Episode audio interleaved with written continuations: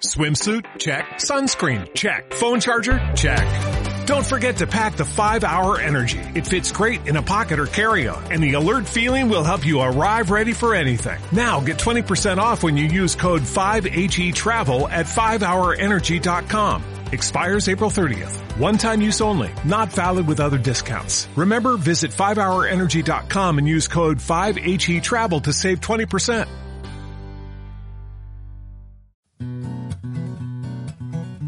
Hola, bienvenidos a Lecciones UI para Creativos. ¿Eres diseñador con estudio propio y quieres aumentar tus ingresos haciendo más rentable tu trabajo?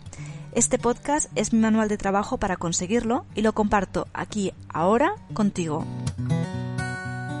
Soy María Pascual, diseñadora UI y programadora frontend.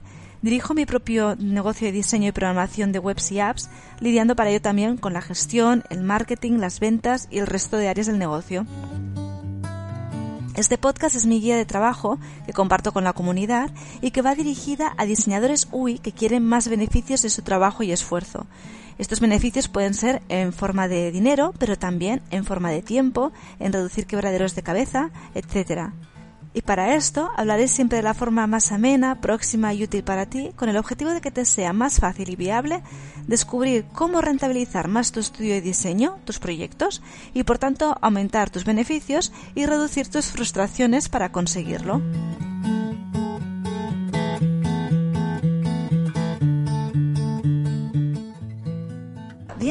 Y bienvenidas al episodio número 45 de Lecciones User Interface para Creativos titulado Cómo diseñar tablas. La semana pasada hablamos con Karma Rufat y hablamos sobre maneras diferentes de desbloquear eh, la creatividad, o sea, de acabar con, bloqueos que tenemos a la hora de crear, encontrar nuestro yo creativo. También hablamos del storytelling. Eh, fue una, una entrevista súper interesante. Si no la habéis escuchado todavía, os recomiendo que lo hagáis. Y esta semana reemprendemos el tema de la comunicación de datos. Nos centramos otra vez en visualizar datos. Y te será útil tanto si trabajas en proyectos de visualización de datos en sí como en dashboards, o sea, quiero decir, tanto si trabajas haciendo una infografía, etcétera, como si trabajas en dashboards o en aplicaciones online que deban mostrar datos, datos tabulados. Y te aseguro que tal y como van las cosas, en algún momento u otro te verás teniéndote que enfrentar con estos datos, estos datos tabulados, para expresarlos, visualizarlos, comunicarlos. Sabéis que yo soy una enamorada de la visualización de datos, pero a menudo cuando se habla de esta visualización se piensa solo en increíbles infografías y las grandes olvidadas en esa primera imagen mental son las tablas. Precisamente, como os decía, eh, sobre ellas va este capítulo, son las protas de hoy. Y ya sé que muchos me diréis, a ver María, las tablas no es realmente visualizar datos. Y a ver, es verdad, no los estás haciendo visuales, no haces un gráfico. Pero también es verdad que en muchas ocasiones, cuando se muestran unos gráficos, también se muestran tablas con datos que son necesarios para acabar de dar la información o que son complementarios a, esos gráficos visuales que tenemos, etcétera. Y además está el tema de los dashboards, que hoy en día, mm, bueno, están que se saben cada vez es más son más importantes necesarios en muchas aplicaciones. Y los dashboards abundan los gráficos para mostrar diferentes KPIs, etcétera. Pero en estos, en estos dashboards lo que también abunda son muchísimas tablas de datos. Por ejemplo, listados de pedidos, de ventas, de clientes, de contactos, etcétera. Por tanto, que no te engañe, las tablas suelen estar en muchas infografías y en dashboards acompañando a los gráficos. Y en otro caso también importante eh, es el caso cuando estamos con una web o una landing page.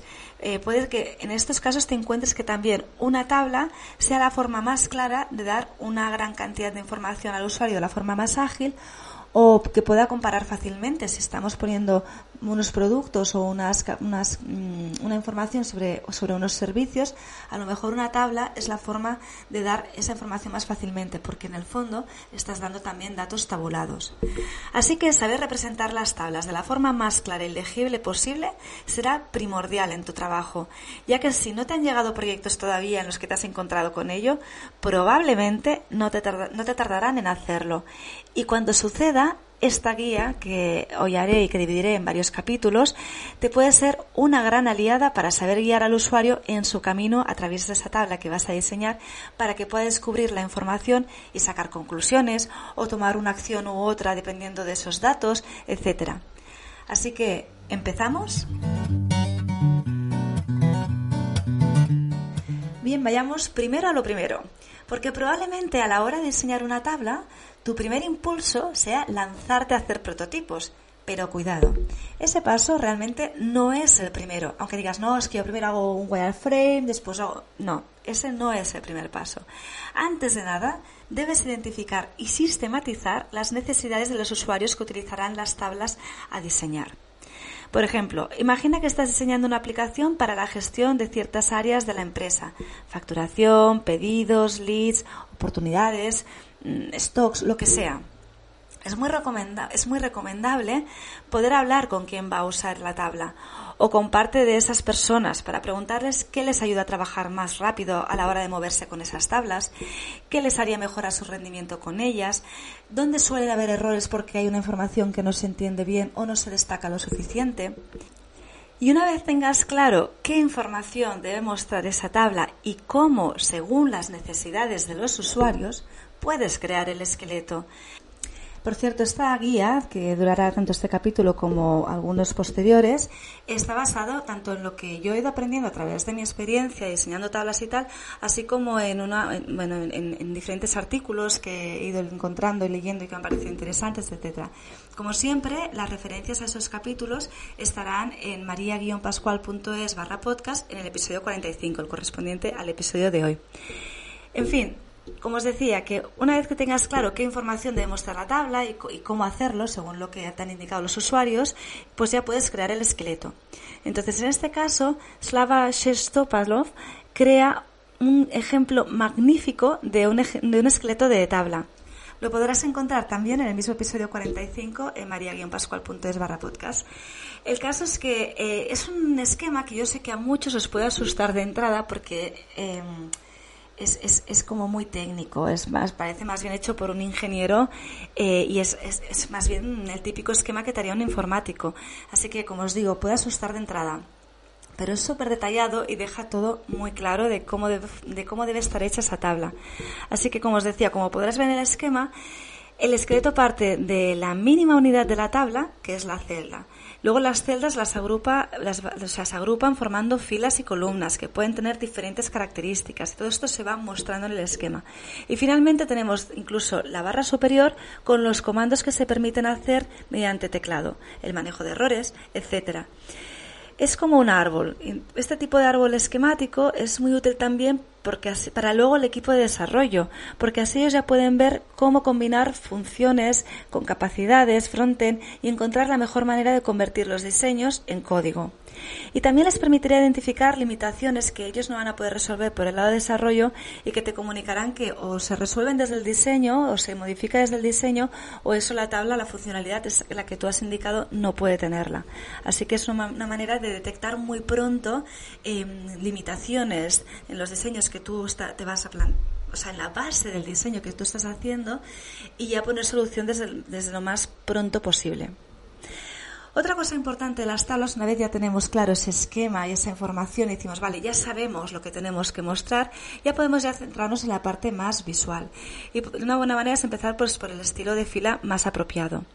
A la hora de diseñar las filas, es importante priorizar la legibilidad y eliminar cualquier ruido o distracción visual.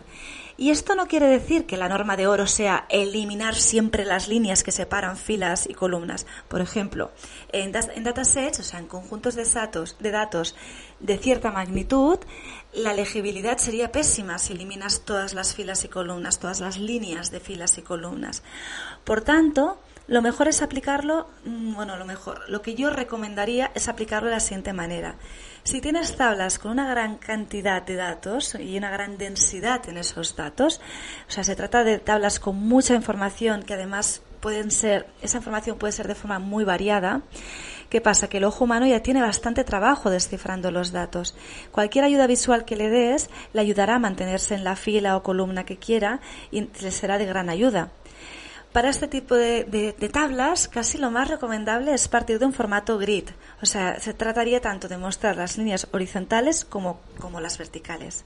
El inconveniente de este sistema, del, grid, es que aumenta muchísimo el ruido visual, pero es que en algunas tablas que, tienen una gran densidad de datos puede ser lo más conveniente. Puede ser que hagas pruebas y veas que realmente esa es la única manera en que esos datos acaban siendo legibles y acaban siendo em, entendibles para el usuario. En este sentido, recuerdo, por ejemplo, una, web, una aplicación online que se estaba pensando para una, para una universidad y en este caso, eh, claro, habían recogido tantísimos datos sobre el medio ambiente que al final el sistema GRID era el sistema más mm, que mejor se adaptaba para enseñar todos aquellos datos. Existe una opción que reduce el ruido comparado con el estilo grid y que suele funcionar bien en prácticamente todas las tablas, que se trata del estilo basado en solo líneas horizontales el espacio blanco entre datos aumenta y entonces así mantenemos a la vez una buena legibilidad mientras que hemos reducido también el ruido visual. Y una alternativa de simplemente utilizar líneas es la de utilizar zebra stripes, es decir, filas con fondo de color alternado. Por ejemplo, pues una fila con fondo gris, otra con, con fondo blanco, una gris, una blanco, y así que se vayan alternando. El cebreado de este tipo es solo indicado en el caso de que quede bien claro que no se está destacando ninguna fila en concreto y que no se cree confusión. Es decir, que el usuario no llega a entender que estás destacando una fila y por eso la pone porque tiene unos datos más importantes o que por algún motivo hay que destacarlos y que por eso está en otro color. Y la manera más mm, fácil o más directa de conseguir esto es utilizar colores neutros o colores muy rebajados para que no llamen la atención en exceso y así que se vea claramente que simplemente es una distinción visual para mm, indicar las filas, pero que no hay ningún destacado respecto a lo que son los datos en sí. Y como te decía, esto sería tanto para tablas con mucha o poca densidad de datos. Si después de probar eh, que tienes, si después de probar que, que con el, el ya se lee bien, mm, pero no estás, lo ves demasiado cargado, pues puedes decir, vale, pues ahora empiezo a reducir, porque tengo muchos datos, es una tabla muy cargada, con grid, eh, o sea, muy cargada con muchísimos datos y muy diferentes, con un grid completo se lee bien, pero hay demasiado ruido visual, empiezo a eliminar.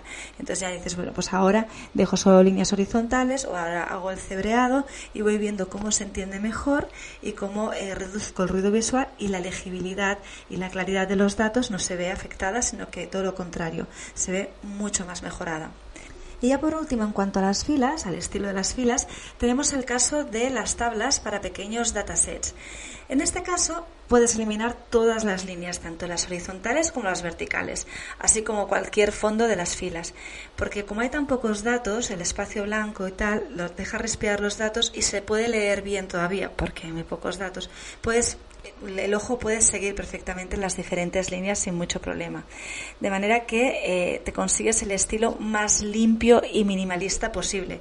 Yo creo, y esto es una opinión personal propia, que este sería el estilo preferido de Edward Tafta, que siempre hace hincapié, ¿no? El hecho de que en las infografías, en los gráficos, utilizar siempre el mínimo de, de tinta posible, ¿no? Pues este sería el estilo de tinta, de tabla, perdón, con el mínimo de tinta posible. Pasemos ahora a otro tema importante que es el de crear un buen contraste. A la hora de presentar datos tabulados, es básico que quede claro qué es la cabecera y qué son los datos y saber destacar dentro de los datos lo que sea necesario. Que dices, bueno, esto es de, cajón, ¿no? Pero no siempre se hace. Y para hacer este contraste utilizaremos estilos de texto y fondos diferentes. Y lo haremos en concreto para dos puntos eh, determinados. El primero es, para destacar la cabecera de la tabla. La cabecera de la tabla puede destacarse pues dándole un fondo diferente que el resto de la tabla, por ejemplo, o usando un estilo de texto destacado variando el grosor y el color de este texto, por ejemplo, también con un borde como quieras, pero tiene que quedar muy claro qué es la cabecera de la tabla. Este error normalmente no se da, casi todas las tablas tienen muy clara cuál es la cabecera pero aún así a veces eh, pues hay cabeceras que son más complicadas. A veces te encuentras una cabecera que no es una fila, sino que son dos o tres filas que además combinan celdas y tal entre ellas. Con lo cual hay que tener muy claro ahí que se tiene que, que, tiene que quedar sin pues sin, sin probabilidad de error para el usuario, tiene que quedar muy claro qué es la cabecera, cuál es la parte principal de la cabecera y cuál sería como la subcabecera, por ejemplo. Pues todo esto jugando con los diferentes fondos, etcétera, para conseguir que quede muy claro qué es la cabecera con sus diferentes partes y qué es cuerpo de tabla ya. Y el segundo punto es el de destacar datos en columnas puedes utilizar los mismos recursos utilizados para destacar la cabecera, pues por ejemplo para destacar una columna entera, como podría ser la primera columna. Por ejemplo, imagínate que tenemos una tabla en la que se nos presentan datos de ciertos países y la primera columna podría ser el nombre de cada país. Esta primera columna podría estar en negrita, por ejemplo. Simplemente con esto ya tendríamos todo el listado eh, de los diferentes países, bien claro a la izquierda, y luego el resto de datos en las diferentes filas y columnas a la derecha. Dentro de una misma columna también puedes destacar un dato respecto a otro. Por ejemplo, imagina que una columna contiene datos del tipo pues 45.673 y entre paréntesis el 45%. Claro, si das todo esto, son como dos números que para el, para el cerebro son inseparables. Es difícil. Para el ojo le cuesta separar. Aquí tenemos un, cardinal, aquí tenemos un porcentaje, etcétera. Entonces, el número principal, en este caso, supongamos que es el primero, el 45.673. Y el segundo será, en este caso, como aclaración del primero. Así que podría crearse, por ejemplo, un estilo diferente para el porcentaje y mostrarlo, por ejemplo, pues en un gris de menor cuerpo y así quitarle jerarquía respecto al primer número, de manera que el ojo ya de repente ve claramente un primer dato, en, esa, columna hay un primer dato en, de color pues oscuro o negro y al lado siempre tiene un color secundario como un, como un perdón un número secundario con un color mucho más rebajado en este caso por ejemplo ya directamente un gris y, que es como decirle a que este detalle, porque al final la tipografía nos acaba hablando. Y si, si tú lees como está todo escrito, ves 45.673 y 45% es como si te lo dijera más bajito, ¿no? Esa es la, para mí es como la gracia de entender cómo diseñamos, es como si estuvieras hablando a la persona. Y lo que pones así en, más claritos, más rebajado, más pequeño, etcétera, es como el, el, apunte de, mira, este detalle más que lo sepas también. Pero ya no te lo digo, ya no lo pongo como lo primero y lo digo fuerte y me aseguro que es lo que más claro queda. Luego también me gustaría hablaros de las ayudas visuales, que también es importante añadirlas. Además de crear un buen contraste en los casos, como hemos visto en los casos anteriores, también es conveniente crear otro tipo de contrastes y ayudas visuales para crear una buena legibilidad y mejorar el escaneo de la información. Como veis, el tema de las tablas, ya os lo decía, da mucho de sí. Por ejemplo, podemos tener un cambio de dominio. Con este concepto me refiero a cuando cambiamos de valores específicos o a sumas o medias. Por ejemplo, Imagina que estamos tratando una tabla para mostrar la información facilitada durante los últimos años por el FBI en sus informes anuales sobre los crímenes de odio. Estos son los crímenes en los que la víctima se ha seleccionado basándose simplemente en una característica personal de esta, como pueden ser pues la raza, la religión, la orientación sexual, el género, la identidad de género, etcétera. Bien, nos encontramos con una tabla en la que queremos mostrar los crímenes por odio de diferentes tipos, desde que han habido además desde el 2000 hasta el 2015. Por ejemplo, podríamos tener en la primera columna tenemos el año y las siguientes columnas son del tipo pues del tipo que es el crimen. Pues tenemos primero el año y luego por raza, por origen, por religión, por orientación sexual, etcétera. Así, por ejemplo, tendríamos pues en el año 2015 y la siguiente columna sería eh, basado en raza, en raza pues 2.000 crímenes, basado en género pues 3.000 eh, crímenes, etcétera.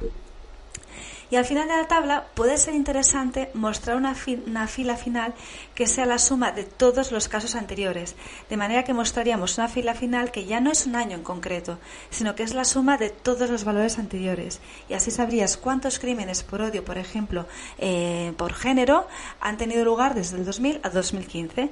Claro, si lo pones sin ningún tipo de distinción visual, quien llega allí de repente visualmente le cuesta entender que aquel número que se dispara tanto es porque es una suma. Entonces lo que podemos hacer es destacar esta fila final para dejar muy claro que no es un año más. Sino que es un valor especial. Pues ¿por qué? Pues porque es una suma, es un agregado. Y también para permitir que el usuario que quiera hacer un escaneo rápido y ver simplemente datos generales, datos globales y tener una imagen general de lo que ha pasado durante todos estos años, pues lo pueda encontrar fácilmente. Sus ojos irían primero a la parte destacada de arriba de lo que es la cabecera, luego haría escaneado de la primera columna pero muy por encima y enseguida vería los, los, los eh, las sumas finales también destacadas. En el capítulo de esta semana dejaré también este, este, ejemplo para que lo podáis ver y que os sea más fácil entender todo esto que he dicho así hablado. A lo mejor puede ser más difícil, pero cuando veáis la tabla en directo, pues entenderéis a qué me refiero con esto de destacar el final, destacar, o sea, destacar estos agregados, etcétera. Bien, en algunos casos lo que interesa no es marcar una fila completa, sino un campo en concreto para indicar el estado de ese dato. Por ejemplo, en una tabla que se están mostrando datos económicos, puede ser interesante mostrar de color rojo los valores que muestran datos negativos o por debajo de un, de un umbral. Pues nos ha llegado al 1% de, de beneficio que estábamos, bueno, un 1% de beneficio un poquito pobre a lo mejor, ¿no? Pero al 1% de beneficio que estábamos esperando. Pues, por ejemplo, este tipo de, datos también podría ser interesante marcarlos, pues a lo mejor ese dato está de otro color o tiene un fondo de otro color, tiene algún tipo de etiqueta que lo destaque, etcétera. Y hasta aquí llegamos hoy en esta miniserie que, que, empieza hoy de diseñar tablas. Como ves, las tablas tienen muchos aspectos a considerar, así como muchos posibles recursos que puedes utilizar como aliados a la hora de comunicar datos tabulados. Y es que crear la típica tabla horrible que Excel crea por defecto lo puede hacer cualquiera. Hacerla legible, clara y atractiva a la vez es otra liga ya, y es en la liga en la que los diseñadores tenemos que movernos. Hoy hemos empezado hablando de los pasos previos antes de lanzarse a diseñar cualquier tabla y para luego ya adentrarnos en puntos más concretos como el estilo de fila, contraste y ayudas visuales que puedes utilizar a partir de ahora en las tablas que diseñes.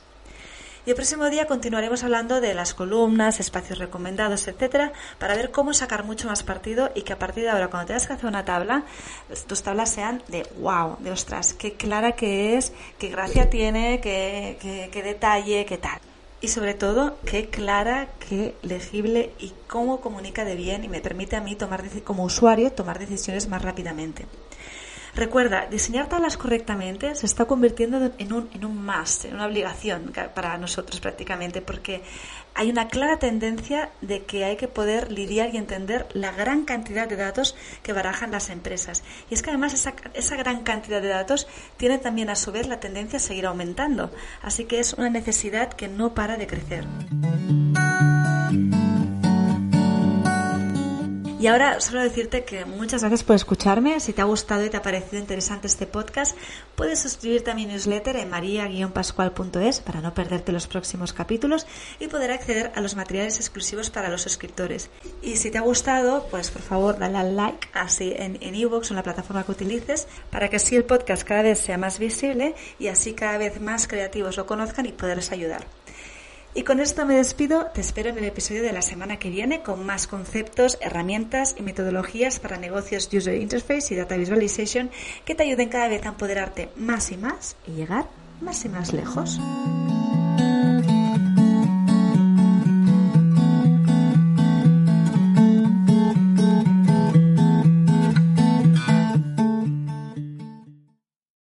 Swimsuit? Check. Sunscreen? Check. Phone charger? Check. Don't forget to pack the 5 Hour Energy. It fits great in a pocket or carry-on, and the alert feeling will help you arrive ready for anything. Now get 20% off when you use code 5HE Travel at 5hourenergy.com. Expires April 30th. One-time use only. Not valid with other discounts. Remember, visit 5hourenergy.com and use code 5HE Travel to save 20%.